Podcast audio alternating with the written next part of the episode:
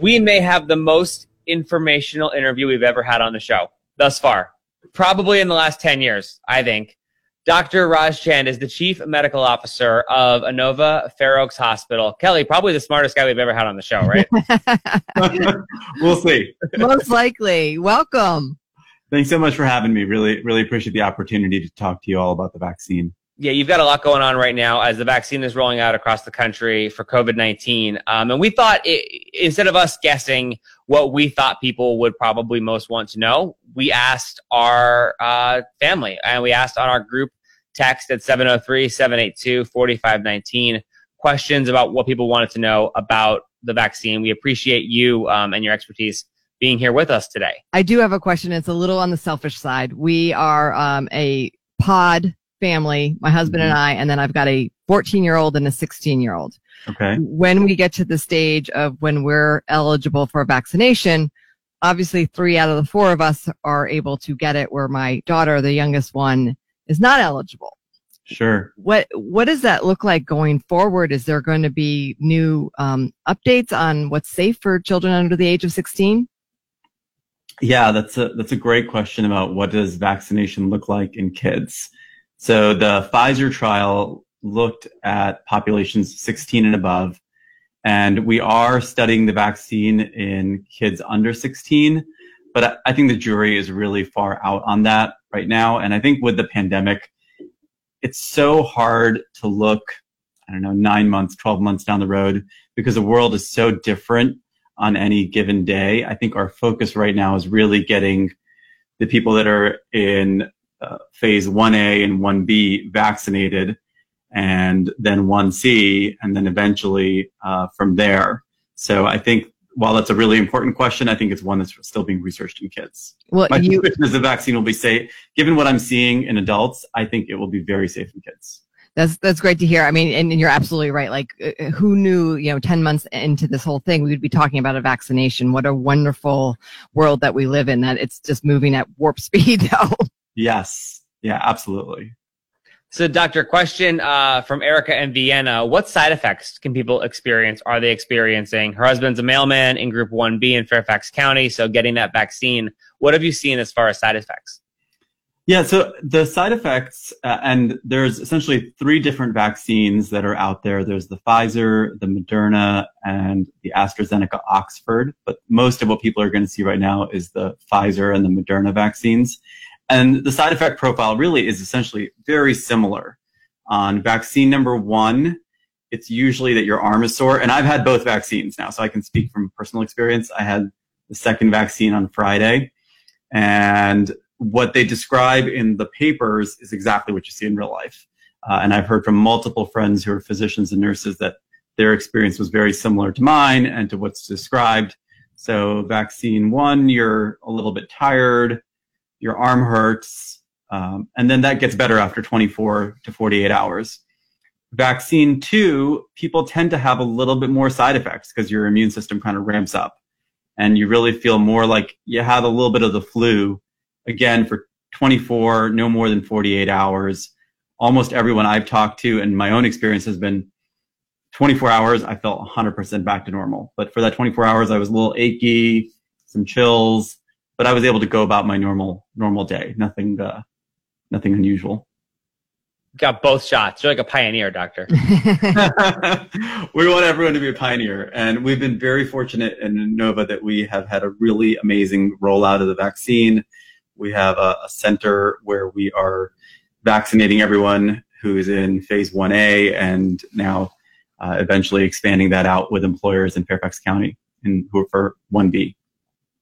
Question uh, came in from Carol and Manassas. What will we be um, seeing? Will you be saving vaccine for the second dose or using it all now for the first dose? How does it work like logistically?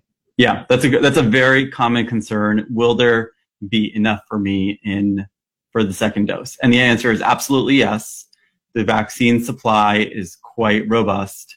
Uh, what one of the things that people don't understand is the vaccine actually comes from the government to uh, departments of health to health systems. So it's not that we're going out on the open market and buying this. Um, so, and we have vaccine coming in consistently at, at intervals. So we do not have concerns that we're going to run out uh, at this particular moment. The vaccine supply is ample, and we're not. That's not something that we're really factoring, given what we know about the vaccine supply. Would it be a good idea to have an oxygen tank or a mask on hand just in case someone in my family contracts COVID? That's an interesting question. Uh, I think the very short answer is oxygen tank, no. Uh, mask, I'm not exactly sure. I think maybe the ma- the mask that goes with the oxygen mm, tank is that yeah. what she's referring to. I think she's asking like, should I have a home oxygen? Should I have a home hospital set up? And I think yeah. the answer is absolutely not. No. Uh, and I can describe that a little bit for for a couple of different reasons. One, what what people are hearing about, and I think where this is coming from is every night people watch the nightly news and they hear about what's going on in California. They hear about uh, hospitals being at capacity running out of oxygen, people in tents, all this type of stuff obviously causes a lot of fear and panic uh, in the American population at large. And COVID is a very regional type of disease, and Northern Virginia is it different than Southern Virginia or Western Virginia, and certainly very different from California. Our healthcare system, especially at Inova, we have capacity. We're able to care for patients. None of the things that you're hearing about in the news are happening uh, to my knowledge, in Northern Virginia, certainly not within the Inova Health system. So that would, I think, not be a good idea. And also, if you're at the point where you need oxygen, it's really important for someone who's a healthcare provider and professional to be monitoring you in case you need more or different therapies. So not that this is not a DIY type of project.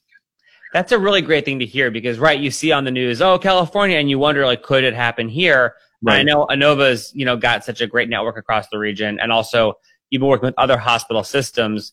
Yeah, it would have to be a pretty ridiculously catastrophic situation for us to get into the situation California's in, right? Absolutely, yeah. And I, am hopeful that we're going to start getting past that a bit because a, a lot of this surge, I, I believe, has been driven by people getting together for Christmas, getting together over the holidays, the New Year. And as we get further into January, my hope is that spike is going to start to come down.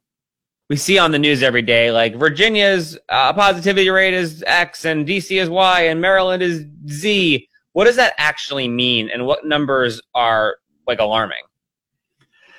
That's a really relative. So what, what it actually means is of all the tests that are being done that get reported to our health departments, what percentage of those come back positive? And that is, it really depends both regionally as well as kind of different numbers mean different things throughout the pandemic, uh, only because now the ability to get a test is a lot different. You don't have to come to a hospital to get a test. Mm-hmm. Uh, I was one of the, I actually had a fever in March, middle of March. Uh, I woke up one day with a fever and I, I had to get a test.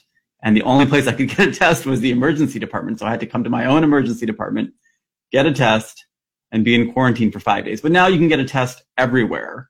Uh, fortunately, I did not have COVID. I had the flu, and uh, but that whole process is a lot easier now than it was in the past. On to the next one. Uh, so Doug and Ashburn wants to know if I get vaccinated, does that mean I am now immune to catching COVID? So let's let's talk about that a little bit. The vaccine trials in the Pfizer and Moderna trials, the vaccines are 95% effective for the period of time that was studied, which is two months or so. We think that in general, that at a very minimum, the vaccine should protect you for three to six months. That doesn't mean that it's not going to protect you longer. We are hopeful that it's to, that immunity is to last at least a year. And maybe this winds up being like the flu shot where we get it once a year. But we just, I think the jury's out on that. The answer is, can you just, you know, all of a sudden throw caution to the wind uh, in the midst of the pandemic? No. I think masks, distancing, uh, being, taking appropriate precautions, washing your hands, all of that is going to be with us for quite a long time. But I think it does, I have been so impressed with the vaccine development and with the results of these trials that I, I mean, I worked in the emergency room yesterday and I felt so much safer going into COVID patient rooms having had two vaccines than I did, you know, maybe even in November, let's say. So this is from Jen in Silver Spring, Maryland. Yeah. We understand that Maryland and Virginia have different protocols of how they're doing it, but if we're, as in your knowledge in Virginia, do either of the vaccines work faster than the other, and do you get a choice of which one you're going to get? Uh, the first question, no, no, va- neither vaccine works faster than the other.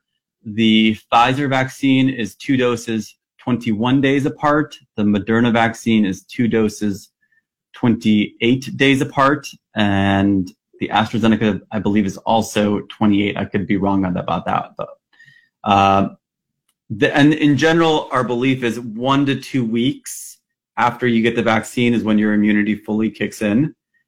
Uh, although you, in the studies, you do have some protection even after the first, but that, that does not mean that you should skip the second dose. In terms of choice, I imagine, I think most places there's not going to be a choice around which vaccine people get. They're going to get whichever vaccine their health department uh, or healthcare provider has available to them at that particular time. And I would, th- this is not uh, like picking a car brand or, or, that type of thing. I would personally take whatever vaccine I could get my hands on. and there's no uh, brand loyalty. There's not like the Golden Goose versus like the Nike of vaccine. Correct. correct. Yeah. This is, and all the vaccines do provide levels of protection. And I think given what we know about the seriousness of COVID, the number of Americans dying every day from COVID, the long-term disease and impact of COVID, I would let my parents get whatever vaccine they could get first.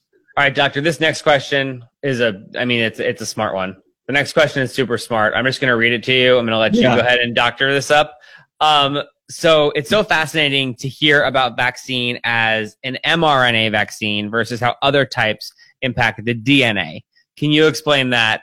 Anne's asking, but also mostly I don't know what she's talking about. So can you really explain that? Yeah, sure. Okay, so people have heard the word, I mean, DNA are the basic building blocks, the set of instructions by which our bodies produce cells, organs, everything like that. That's kind of the fundamentals.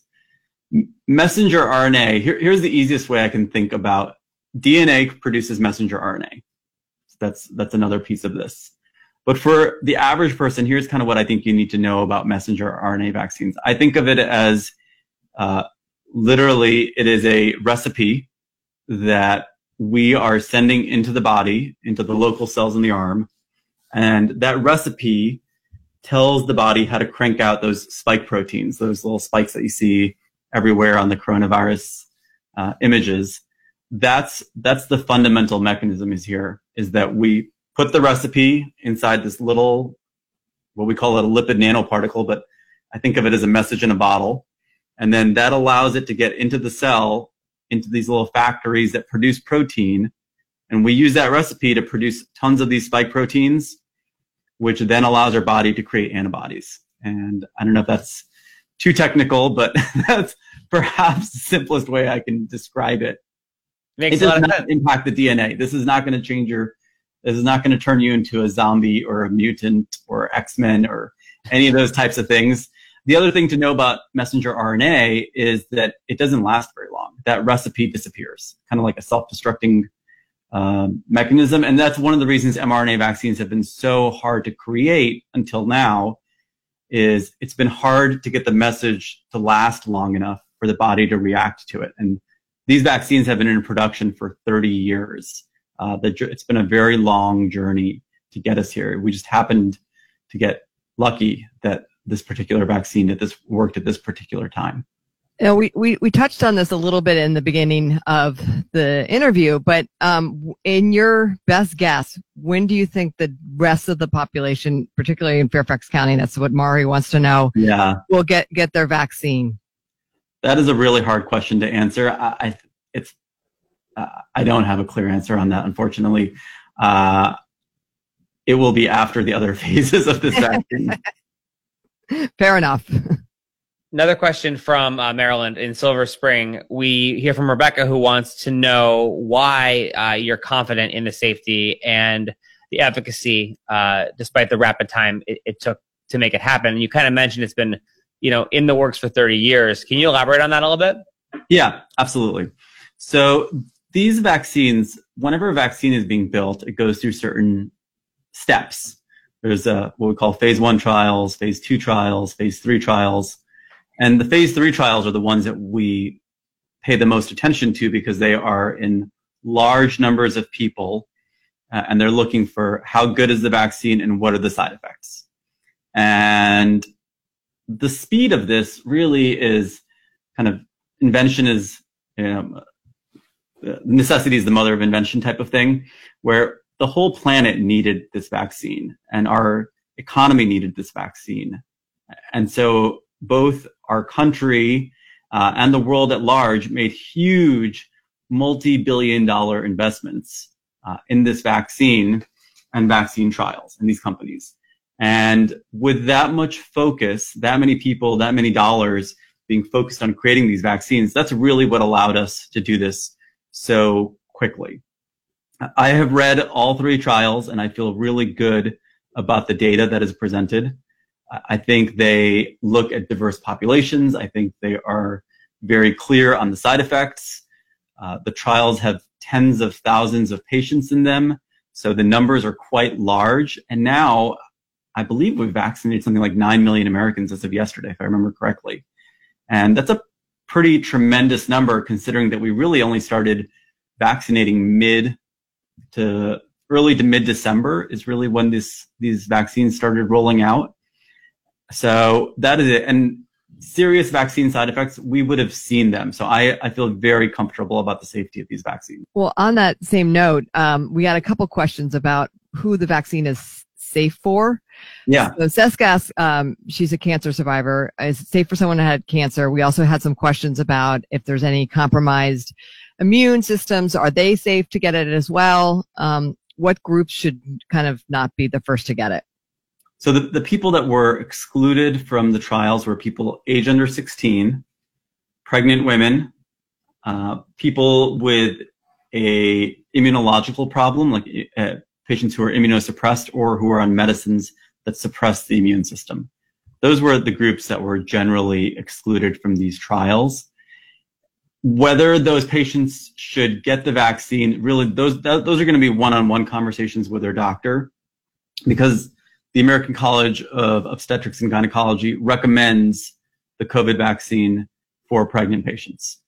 And immune problems are a whole range of types of things. So I think that's really a one-to-one conversation. But in general, someone who's had cancer, unless you're on immunotherapy or, or you're otherwise immunosuppressed in some way, absolutely, I think you should get the vaccine. Talking to Dr. Raj Chand, the chief medical officer, right? Chief medical officer? of uh, Inova Fair Oaks Hospital, we got actually surprisingly some questions from people. We didn't realize how many folks in our own uh, Tommy and Kelly family have had COVID. We've gotten like yeah. many people who said, "I've had it and I have questions now." If you've had it, how long? Kimmy Kimmy Lorton wants to know how long are you immune, and you know, does it affect how long the immunity goes? Should someone who's had COVID get the vaccine? Where does that all fall? Yeah, Kimmy asks a lot of great questions. There are a lot to unpack.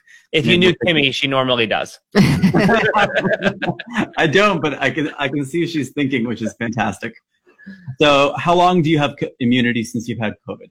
Uh, again, our thinking is really, and and no one has an exact answer on this, but the the estimates are somewhere between three to nine months for how if you get COVID, how long does your body's natural immune? Do you have some degree of natural immunity to COVID? Uh, that seems to be the general thinking. It's a pretty broad range, I recognize. People do also say that if you've had a more severe infection, you're more likely to have a stronger immune response and therefore probably more antibodies. And the, the other question, which Kimmy didn't ask it, but I think we should touch on because it kind of builds on this, is a lot of people, as you mentioned, uh, have had COVID, and when sh- should they get vaccinated is generally one question I get, and then the second is, is when should they get vaccinated? That was Robin in Gaithersburg. She's next on that one. Absolutely. so the answer is, if you've had COVID, yes, you should absolutely get vaccinated, and it's because the vaccine actually produces a stronger immune response than the natural disease, which is really surprising because in most diseases, the actual disease produces a stronger immune response. But we, our, our thinking is that the immune response from the vaccine is something like 5x to 20x the normal immune response from actually having the disease. So it's a very strong uh, immune response. You're going to have a lot more antibodies by getting the COVID vaccine, which is why we say you should get it. The timing of that is generally recommended to wait at least 30 days, uh, but potentially you could wait as long as 90 days, assuming you know we presume that you have immunity for at least 90 days. So, but I don't see any harm in getting it after 30 days. So, doctor, we're in group 1B now. Uh, just so everyone knows, what does that mean? Who is that? You know, how is it going to be distributed throughout 1B, and who are they? Yes. So, Virginia is now entering phase 1B at the direction uh, of the governor and the State Department of Health. And that is a very large group of people. And I can just I'll describe the three, there's three big categories in 1B. There are people who are 75 or older. There are people who live in correctional facilities, homeless shelters, or labor camps, migrant labor camps. And then there are the essential worker categories, which are huge. So if you think about police, fire, hazmat, corrections workers, everyone who works in K through 12 education. If you think you work inside the walls of a school, that's that category people who work in food and agriculture, including grocery store workers, transit workers, manufacturing, mail carriers, uh, certain government officials. All of those folks are included in 1B. And so you can imagine that it will take some time for us to get all Virginians uh, and DC Marylanders who are in those phases, who, in the, who are in those categories, to get them vaccinated. Uh, it's going to take some time. We're going to ask for your patience uh, and I think the more people talk about their positive experiences with the vaccine, with the experience of getting vaccinated, with how they felt, I think that will help us gain societal trust. Tommy and I were talking about earlier this week. We saw the announcement that Inova is handling um, the vaccinations for Fairfax County. I'm sure you're doing a lot of other things, but it was specifically Fairfax County and all the teachers and administrators in the public school system and the private schools. Yeah. Um, logistically, the number is sort of around 40,000 people that that will start on Saturday. And I guess the prediction is for about three weeks. How do you do that? yeah. So we have put together a unbelievable operation uh, at our vaccination center. And that center has a full logistics team. It has over, I believe, 30 stations where we are vaccinating people. And we have the capacity to vaccinate, I believe, and this number seems to increase every time I have a conversation, but I believe it's currently something like 1,500 to 2,000 people a day. And that's, we're running, I believe, from 7.30 to 5.30ish. So 10 hours a day, we're doing 2,000 people. Uh, and that is going to expand. And we are looking at other locations. We're starting to open up some other locations. So we have a lot of expertise. We have a lot of team members who are volunteering their time, who are putting aside other work to make sure that our uh, our communities are getting vaccinated. Question on uh, one part of Group B that you said, obviously mm-hmm. not asking you like the social or political why, but the medical why on prisoners, people who are incarcerated. Is it because they're just so close to each other? What what's the like the medical reason for that? Yeah, the the medical reason for that is precisely what you just mentioned. That they're a population where physical distancing is challenging. We know that COVID nineteen. If you think about most people in your friend circle, family circle who've had COVID nineteen, once one person in the house gets COVID 19, everybody gets it. And it's the same thing in, in prisons. And we worry about the impact from a public health perspective that that would have uh, in terms of uh, those prison populations and also then downstream on hospitals.